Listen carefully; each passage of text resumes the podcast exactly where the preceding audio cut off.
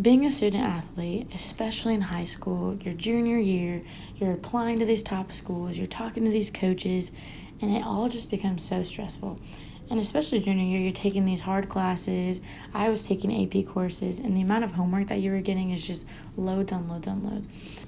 And my second semester is really the peak of my softball season, so it was really hard managing my time. And my first period class of my junior year was AP US History. I have never been a fan of history. It's just never been something I've been interested in. But my teacher was really cool at the time. But there are many days I would actually have to miss his class every Thursday or Friday because of softball tournaments. And this really put me behind more than I actually wanted to be. And there were some days I just wanted to sleep in because I was so exhausted from the day before, so I wouldn't go to his class in time. And this really became a habit for me, a really bad one. I would turn in all the assignments by the time, but usually tell myself, you know what, I'll just take the late points. Looking back at it, I probably shouldn't have done it because little did I know this would mess me up in the long run. I began to get so behind in that class, I just thought avoiding it would be the best situation, so I just really didn't go to his class at all. I went to every other class, but not this one. Why? Because I was so afraid of facing the reality of it. I was embarrassed to ask for help, and that's something I've never done before. All my life, I've been the independent type of girl. I never asked anyone for help, especially when it came to schoolwork. Out of all my siblings, I never went to my parents about schoolwork. I stayed on top of my work, and I thought if I would ask for help, I'd get looked at as less of how I wanted to be because of the reputation I had. And I didn't want anyone thinking that I was dumb or couldn't do things on my own, so I tried my best to just ultimately avoid it. So it's season time, and my teacher reached out to my coach to see if I was okay and if I was going to practice. He knew before all this incident I was proactive in class and always going. So one day, my coach came up to me and she pulled me aside and said, Nisa, what's going on with your history class? When I tell you my heart dropped as soon as she said that, it dropped. I knew I was in deep trouble and I finally had to face what was going on. I was headed downhill and past the point where I couldn't do it on my own anymore. My history teacher didn't let me turn in any of the assignments because it was too late. I understood why, but at some point I thought he would actually help me. I ended up failing the course and I had to take it over summer. And at this point in my life, I was talking to colleges for softball, and the biggest one was my dream school, UC San Diego. My dreams were in the palm of my hands, and I was just arm's reach away from getting in.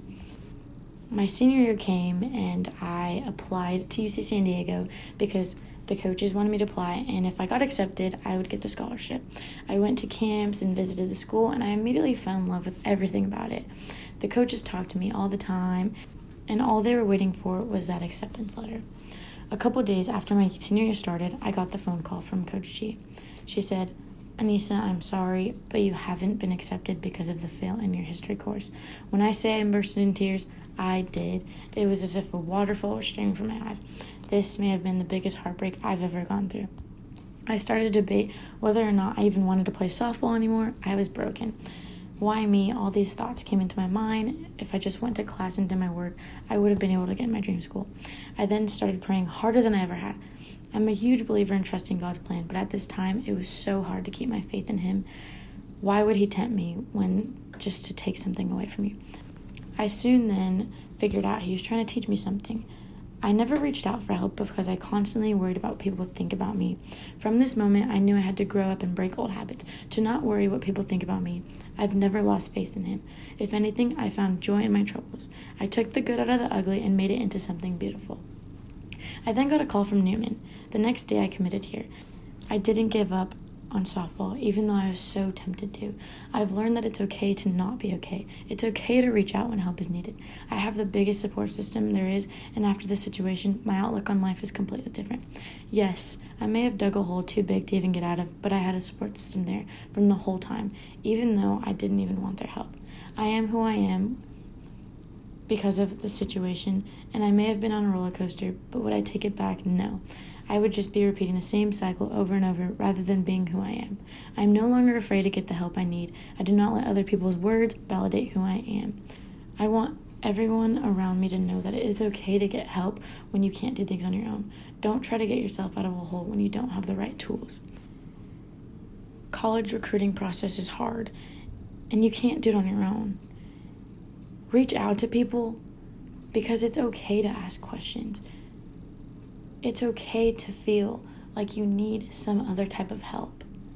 don't be afraid and reach out there. You have a support system, even though you think you don't.